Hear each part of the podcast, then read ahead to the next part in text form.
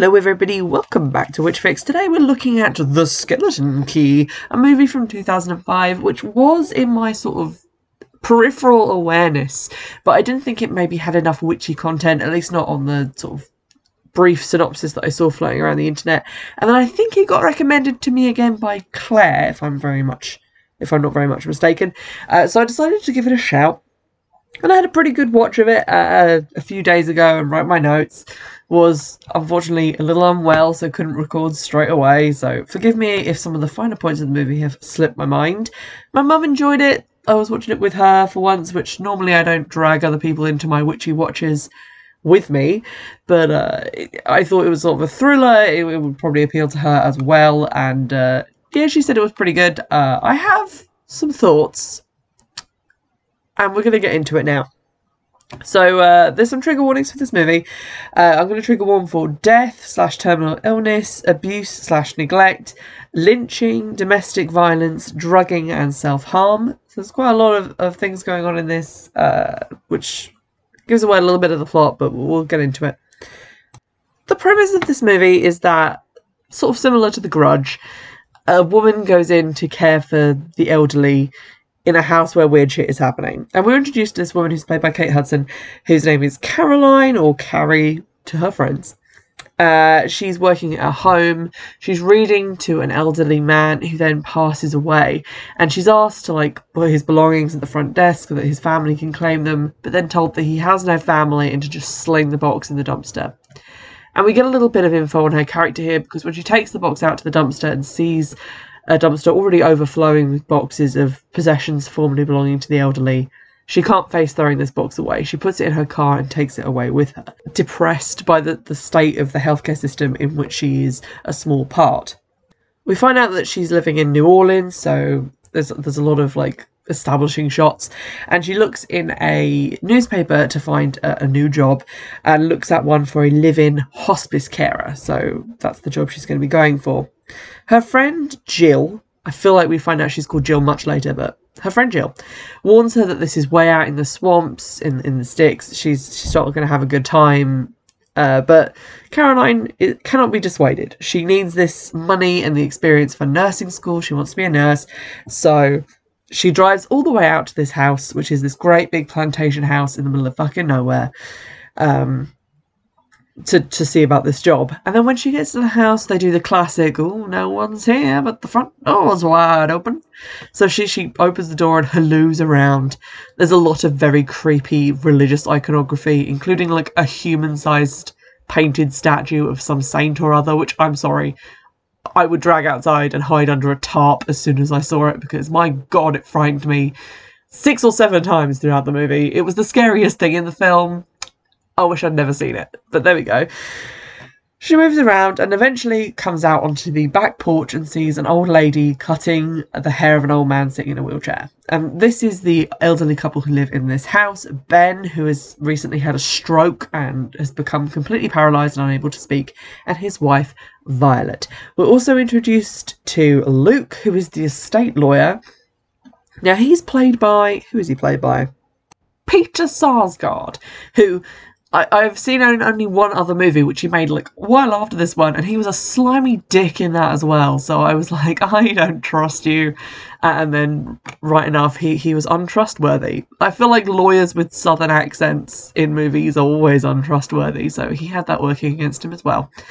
But he introduces himself and talks to Caroline and basically gives her some lore on you know Ben's recent troubles, and the the previous carers have just left one after another. They can't seem to keep anybody, and Violet kicks off and is like. Caroline isn't from the south. She's not from around here. She she is not going to understand the house. Is how she puts it. Caroline is very determined though, and she manages to win Violet round. I can't remember if we see what she says to her, but Later on, she is driving back to the house, this time to move in and stay, when she stops for gas at the creepy gas station in horror movies. Again, no one responds when she halloos from the door. I feel like the, the movie goes back to this well quite a bit. Um, there's a line of red powder over the doorstep. There's like fly covered oysters just randomly on a plate on the cash desk.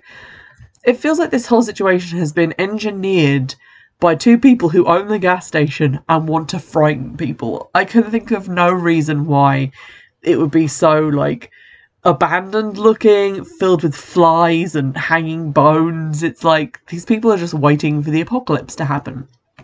Or this is just a lazy attempt to get a scare into the movie because she goes into the back room and then an old lady just appears out of the shadows and is like, Whoo! and then she backs into the owner of the gas station who's eating an oyster and is like, huh! and then she leaves. So it, it's it's it's a very kind of lazy Oxbow Lake part of the movie. It's it's not really relevant to anything else. We get some more backstory on Caroline. She unpacks a picture of her with her dad and like puts it to one side when she gets to the house. So I'm assuming that her dad's probably dead. Uh, you know that that's usually what happens when people look at pictures of their families in movies. That family member's dead. There's a weird blank square on the wall where something has been removed, and she notices this in several other rooms where all the mirrors have been taken down. So, creepy horror movie stuff. Later on, Ben, who is supposedly completely paralyzed, grabs her arm when she's trying to tend him with like quite a grip, which is the first thing that sort of suggests, oh, something's not right here. Things continue to not be right here until the movie ends. Violet interrupts this tense moment of, of Ben grabbing Caroline to bring in like a glass of water mixed with some powdered up pills, which she doesn't know or doesn't say what they are, just insists that he needs to keep taking them. So it seems like she is purposefully drugging Ben into compliance or basically keeping him as out of it as possible for reason or reasons unknown.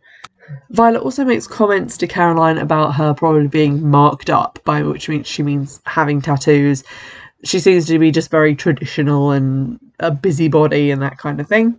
We get a little backstory on the house that in 1962, uh, Violet and Ben bought it from the previous owners who had grown up there, um, were then elderly and fell on hard times, and so they bought the house from them.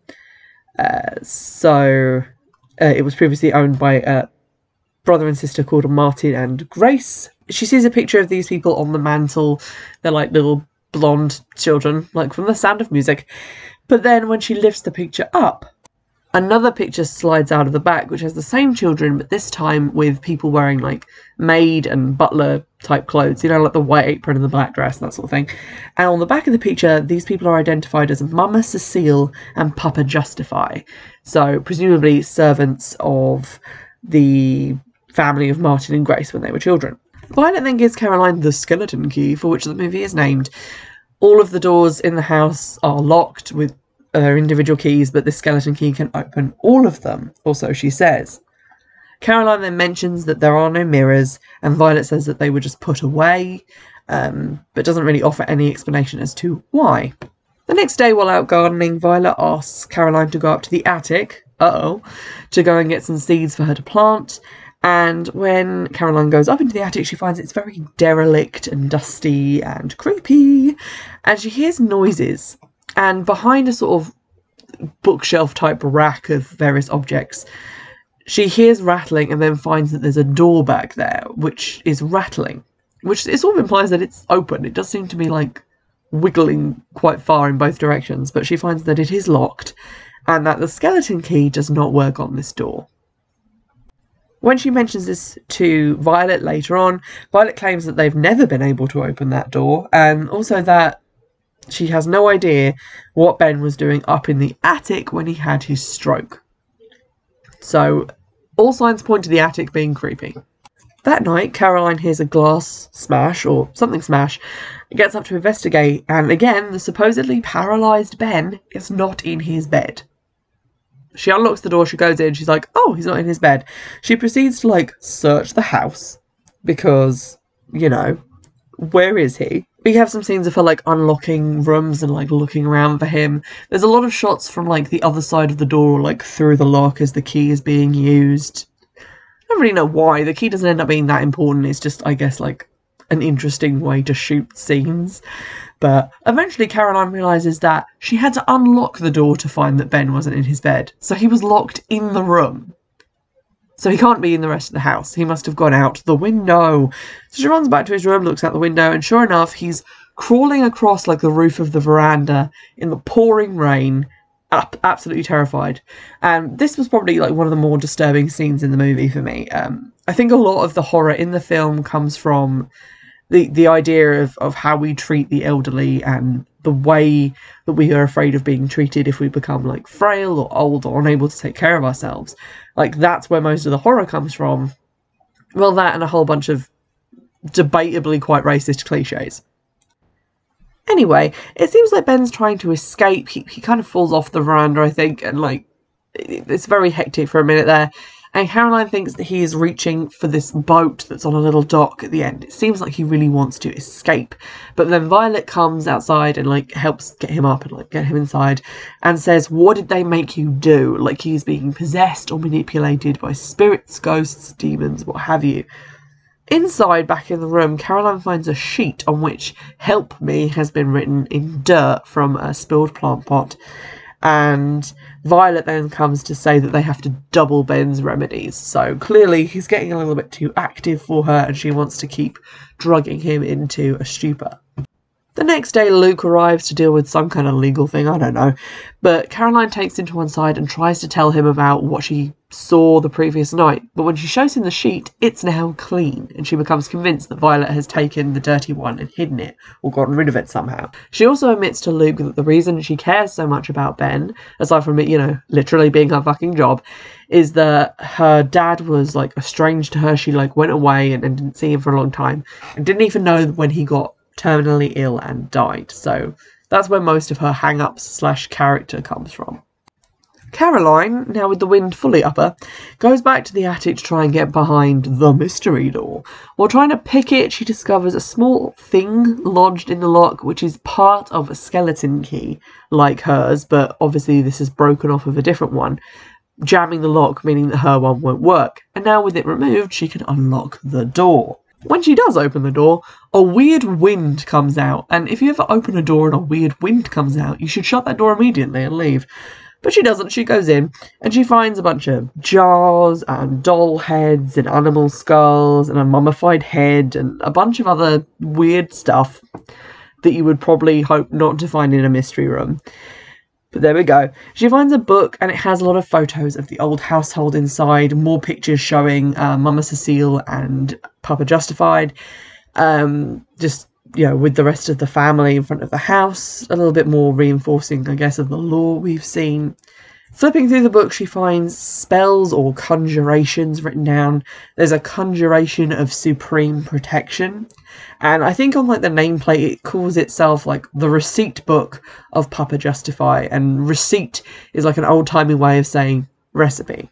She also finds a ring, which is like three snakes coiled round, and an LP, which has a label on it that says Papa Justify's Conjuration of Sacrifice. So, like another spell or ritual.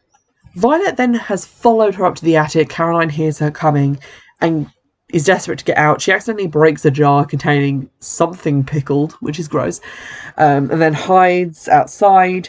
Um, she finds in the course of her hiding all of the mirrors with sheets and stuff over them, so they've been moved up to the attic for some reason, um, and is obviously now a little bit freaked out. She goes all the way back to her friend Jill's, I think, or like maybe her apartment back in the city, but like away from the house to listen to the LP. It's a lot of kind of chanting, and they're saying things like, break these chains, bring me from the devil's house, out of this darkness and sadness. Um it, it's kind of part song part chant um but it, it kind of freaks her out a little bit. There's kind of these weird like screamy noises in the background which doesn't really help. Couldn't tell if those were on the lp or just added for effect uh, but she's a little bit freaked out. And she talks to jill about it. Jill hears part of the lp and then jill tries to explain the movie's version of hoodoo. And i say the movie's version. I don't know a lot about hoodoo. Um, so I can't really say if this is legit or anything. It, it seemed to be about like 40% similar to the basic knowledge that I have. Um, and when I googled it and looked it up to see like how accurate other people have said about it, some people said that it was kind of offensive and inaccurate. So go into that forewarned. But this is basically the lore for the movie's sake. Jill says that what she found is called a hoodoo room, and that unlike voodoo, which is a religion, hoodoo is just like a magic practice with no deities or gods, and that it's kind of a mixture of African, European, and Native American religious practices or magic. She, she's unclear on this point. But the one thing that she does hammer home is that hoodoo is harmless unless you believe in it. Like, it can only get you if you think it's coming to get you, basically. And, and that's sort of what Caroline latches onto. She's like, oh, okay. So basically, it's the fear of the idea that you've been cursed that gets to you, uh, which is kind of important for like the plot of the movie. Jill then takes her to a hoodoo shop, which is in the back of a laundromat, but Jill is afraid to go in, and Caroline doesn't appear to go in either. Like the scene just ends without either of them going in, and I was unclear as to what I was meant to think about this, but she does go back later, and it does seem to be the first time she's been to the shop. Back at the house, uh, Caroline tucks Ben into bed and then sneaks off to the attic. I don't know why this scene is here because then we just cut to the morning. There we go. Uh, Violet sees that the mirror is back on Ben's wall and freaks out. And I thought this was going to be a thing of like, oh, ghosts put it there. But apparently it was Caroline. She just decided, fuck these people who pay my wages, and then put all the mirrors back up. Caroline then reveals to Violet that she's seen this secret room and she demands answers like, why is this room there? What the fuck's going on? Violet says that she doesn't dare disturb the room, that she's, I guess, always known it was there since they moved into the house, but she said that if she was from the south, Caroline would understand that if you see a room like that, you don't mess with it. You don't have to be from the south. You don't even have to be from America. I saw that room. I'd have shut that door up and then maybe bricked over it. But Violet does drop some more lore and we get some flashbacks to accompany this. So, 40 years ago, an evil banker lived in the house did he build it? Not sure, but he lived there with his family, and his servants were Mama Cecile and Papa Justify, and they were hoodoo practitioners. Uh, and it was their secret room, and they became very famous for their healing and for their hexing. They were very powerful. The banker, however, was a terrible boss and very abusive. And then we find out that everything comes to a head on the night of a big party. So there's famous people, influential people. All of these people have come to this house for this giant party. I think it's for like the wedding anniversary of the banker and his wife, whatever. And their two children have disappeared, like during the course of the party. But all these famous and influential people, for some reason, want to say goodnight to their children. So they go around hunting them out like it's a game, like, Yoo-hoo, where are you? and they eventually find them upstairs in the hoodoo room. They're sitting in the middle of a circle made entirely of candles, and they seem perfectly like peaceful. They're not being like forced to be there, they're not tied up or screaming or any of the other horror movie stuff. But everyone still goes absolutely balls to the wall mad about it. Uh, and they drag both Papa Justify and Mama Cecile outside and lynch them from like the big tree in the garden and then set them on fire. And you see the children at the window watching this happen. So that's, you know, uniquely horrifying. The family apparently bribed a bunch of people to get away with it and like never saw justice. But then the bank went under and the banker killed his wife and himself. So, you know, they didn't get away scot free. Apparently, uh, and according to Violet, the mirrors have been taken down because the spirits of um, Mama Cecile and Papa Justify can be seen in the mirrors, and she didn't like that, so she took them all down and hid them in the attic, as opposed to like getting rid of them entirely, which probably would have been smarter. But there we go. We also get told a little bit of hoodoo lore. Violet says that she's put a circle of brick dust all around the house, and no one who means you harm can cross a line of brick dust. So she believes that she's trying to keep Ben safe, but that these spirits are what caused Ben's illness. Keen to experiment with this new information, Caroline shows a compact mirror to Ben. Ben, by the way, I don't know if I've said this already in the review, he's played by John Hurt. A lot of the reviews say that he's chronically underused or like this role is beneath him, but he does an excellent job in a really probably quite difficult role to act because a lot of what he's doing is just looking at stuff. And honestly, some of the most disturbing parts of the movie are just, and I don't want this to sound mean, but his face. Just like the expressions that he's doing and, and like the way he looks at people in this such a sort of beseeching, helpless way, it's just genuinely chilling. So he did a good job. Anywho, she shows him the mirror and he freaks out because I guess he can see ghosts in it or something. I'll come back to this moment later because it is kind of clever. But there we go. So now that she knows that Ben believes in this stuff, Caroline says, fine. If he believes that he's cursed and that's what's making him ill psychosomatically, maybe if I uncurse him, he'll believe that he's not cursed anymore and he will get better. It's kind of sound logic. It's not quite the placebo effect, it's like the nothing effect, but she decides to go back to the hoodoo laundrette. She meets a lady there called Mama Cynthia, who is very welcoming and is like, hey, girl from, I guess, New York, played by Kate Hudson, come on in, let me teach you all about the secret ways of hoodoo. So she gives a bunch of stuff and, and she goes to, to do this ritual to help Ben. This is referred to uh, by Mama Cynthia as an uncrossing, which is something I had heard of. Like crossing someone is like a curse, and then uncrossing is like the protection reversal version of that. That's like the only thing that I remembered. I, I think I'd heard about the break dust thing as well, but like I said, I do not have any knowledge on the subject. There's a very cool scene where Caroline does the ritual. It's not like obviously the same as like a Wiccan witchy ritual, but it is kind of cool to watch. She gets this like bowl of water and puts herbs in it and then stands like a crucifix shaped candle and she starts chanting and stuff. So I always like a ritual on film. It just looks cool. So she does this, she's like, cleanse this house, wash away his condition. And as she's doing the chanting, he seems to be getting a bit better. He starts to move around. He slowly begins to try and speak. And then he says, Caroline. He says her name. Um, and we see in a different room Violet wake up. So time is of the essence now. Ben then asks Caroline for help. And she's like, What do you need help with? What, what can I help you do? And he says, Get me out of here. And then when Violet comes in, like the way he looks at her implies that Violet is the threat here. He needs to get away from Violet. Violet then packs Caroline off to bed firmly and is like, We won't need your help the rest of the night. Go to sleep. And then locks her out of the room using her own key. Caroline has nightmares. Um, and some of these, like, visions are of uh, Mama Cecile smoking a long black cigarette, and Violet also smokes long black cigarettes. And this is the point at which I kind of clued into what was happening in the movie uh, which kind of ruins the twist ending, but we'll get there. She then sees her own eyes and mouth being sewn up, like the weird severed head in the voodoo room, hoodoo room, the room. Um, so that's you know creepy. She packs all up her, she packs up all of her stuff, and Caroline's like, nope, leaving this house, never coming back. But then she reconsiders because you know she has that sad dad backstory, and Ben's still here. He needs her help, so she can't leave. Uh, there you go. She does, however, show pictures of the attic room to Luke, but he dismisses her concerns and is just like, that's just the sort of thing people believe down here, y'all. Thanks, Luke.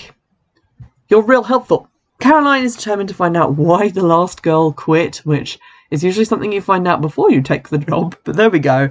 Um, she goes to, like, I guess another retirement home where the previous girl, who is black, and I will mention this later on because it's kind of part of this joke they do at the end. Bear with me. But the previous girl says that Caroline should leave the house before she starts to believe.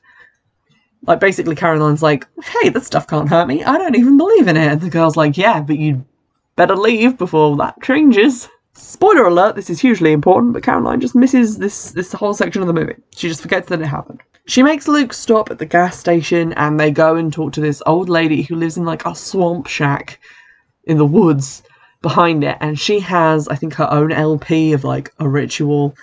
And Caroline asks her about the Conjuration of Sacrifice, which is the, the record that she has. And she's told by this old lady that that is the strongest conjuration. Uh, it was developed by Papa Justify, but he was killed before he like fully completed it. And basically, it takes the life that someone has left to live and it gives it to you so that you can live longer. And at this point, the movie is trying to tell me that Violet, who is obviously the aggressor in this scenario, who's drugging Ben and, and keeping him immobile, is going to suck up Ben's life force. But with the best will, best will in the world, John Hurt, in, in this particular moment, does not look like he has a lot of that life left. So once we're told that, oh yeah, they're taking life from the victim of this conjuration, who do you think's the more likely victim? Is it Ben, who's like 105, or is it Kate Hudson, who's like 20? It's not that suspenseful, really, but the movie continues. Luke now says that he will look into protective custody or getting the police out to, to get Ben away from Violet because he seems concerned about what's going on. And the fact that he just suddenly believed Caroline and was going to help her was another strike in the column of this guy's in on it. Don't trust him. But there we go.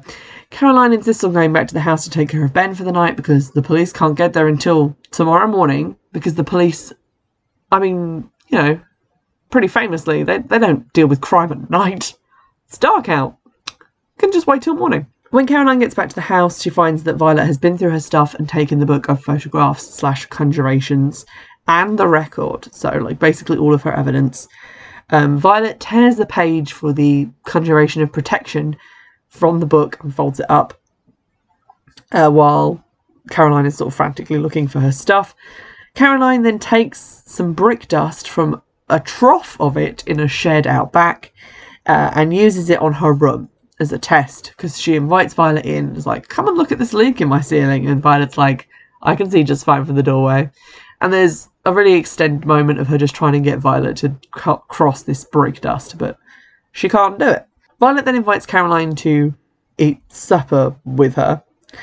Uh, so Caroline is like, cool, yeah, I'll be down in a minute. She tells Ben that they are leaving uh, and that she'll be back to get him. She'll she'll get him out of here, and then she injects some sort of drug into sugar cubes with which she's going to like obviously try and drug Violet. Violet then refuses to have sugar in her iced tea. Uh, and then the power goes out. There's this really tense sort of chicken scene where um, Caroline's like, "Why don't you drink your sweet tea?" And Violet's like, "Why don't you eat your gumbo?" And they're both just waiting for the other person to eat the drugs they've given them. But while Violet is distracted momentarily, Caroline pours just a bunch of drugs into the sweet tea, and then Violet drinks some and passes out on the floor. While she's passing out, she does try and do the protection conjuration. She's like, keep him in this house, and she starts trying to draw something with chalk, but passes out. Caroline then hunts for the record, finds it and the help me sheet, uh, and a clump of her own hair, which she had not up until now realised was missing, just in a cupboard uh, with a bunch of glass jars of brick dust. So she, she has all this stuff back. She puts Ben in her car and drives away, but the gates to the estate are now padlocked. So she tries to ram them. It's raining. The car's slithering around all over the place. Um, she stalls the car. The car then refuses to turn back on. Violet wakes up, gets a gun, and pursues her. So Caroline hides Ben in the boathouse, runs to the little tiny rowboat that she saw earlier, which is not in the boathouse for some reason, and then rows away into the swamp. Caroline is able to find, I don't know, some helpful swamp people. We never know who these people are, but they drive her into town, but not to a police station, and they don't give her like a cell phone or take her to a phone box where she can just call the police. No, they take her to Luke's apartment because Luke's totally on the up and up and not evil at all. She tells him that Violet tried to kill her, and, you know, he doesn't go, let's call the police so it's pretty obvious he's about to betray her. He then gets a phone call from Violet asking about Caroline, and he kind of looks at Caroline like, oh, I'm to have to go lie to her, and then leaves the room. Caroline begins to poke around, and she finds in quick succession a record on the player which is playing a song that I think we heard at the house earlier. I forget why it was important, but she sees a lot of beginner lawyer books, like the basics on pretending to be a lawyer just in a pile on his desk, as well as pictures of her and a drawer which, when partially opened, seems to have like bones and stuff in it. And she also sees the three snake ring and a broken skeleton key. So, this is the key that was previously used to open the hoodoo room. She's just looking at all of this stuff like, oh wow, I'm dumb as shit. And then he garrots her from behind and puts her unconscious body into a cart to drive her all the way back to the plantation house. While they're on the way there, she does kind of wake up a bit, and he says some stuff about how it feels to be born and how it feels to die, and then he says, But I wouldn't know what dying feels like. Cementing the idea that he is actually super old and has been using this special conjuration to remain alive. At this point, the film wows us with the knowledge that Caroline is the sacrifice, or person who's going to have her youth stolen, because, as previously stated, Ben doesn't have any. So there we go.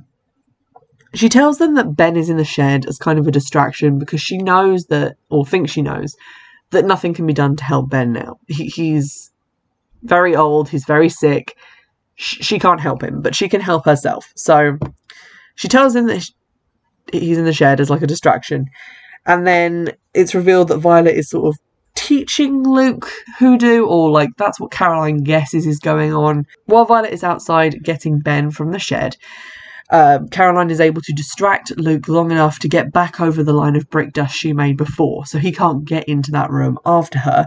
She then climbs out through the window and up the trellis to get to a, a higher floor of the house, takes the jars of brick dust she discovered earlier, and starts circling off the stairs so that Violet and Luke can't get upstairs to get her which is smart and it was kind of enjoyable to see that she was embracing this like lore and turning it against the people who were after her.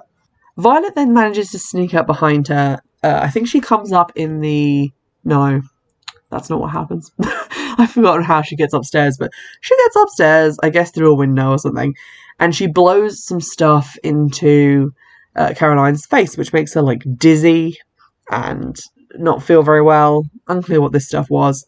It doesn't stop Caroline pushing Violet down the stairs, so um, I guess she can get over the brick dust the other way. Or maybe she goes over the banister, not sure. Uh, Caroline then grabs a phone to call for help. What a good idea! I wish she'd done this earlier. She actually manages to make two phone calls, which is two more than any other character in a horror movie manages to make normally. But she calls the police and is like, Help! Danger.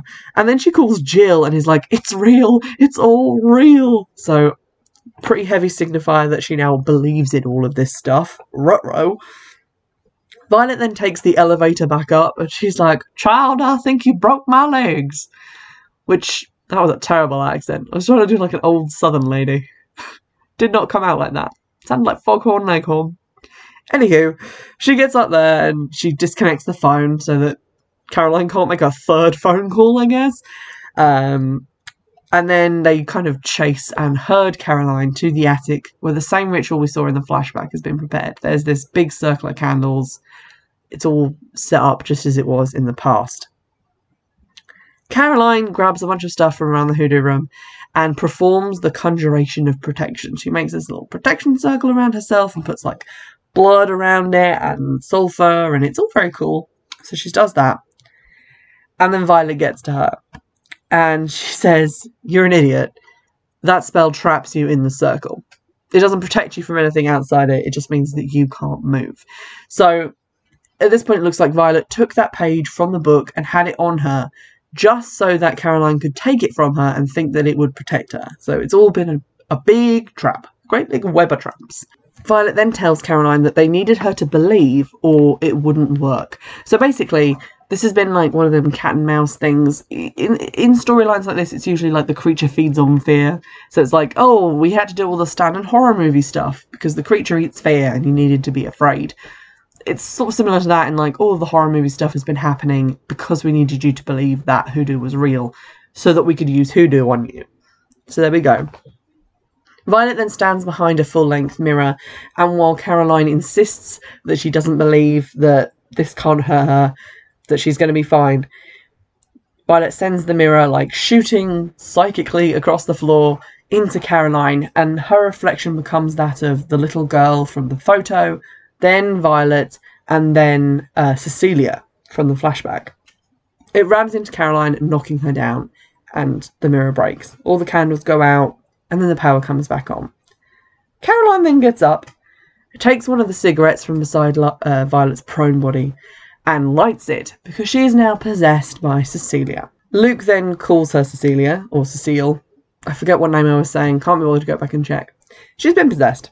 And he has been possessed by Justify. So it becomes very clear that what has happened is the original ritual that ended in them being uh, basically tortured and murdered was to pass their essences, souls, whatever, into the two children, and it worked. And when those children grew up, they took uh, over the bodies of Violet and Ben, and now that Violet and Ben are old, they've taken over new bodies of Luke and Caroline, which means that Caroline is now stuck in Violet's body, just as Luke has been stuck in Ben's body this whole time. And every time he was like, I need you to help me, I need you to get me out of here, that was Luke, the, the former lawyer, trying to warn Caroline about her fate and what was going to happen to her. So this is a, a pretty nice twist.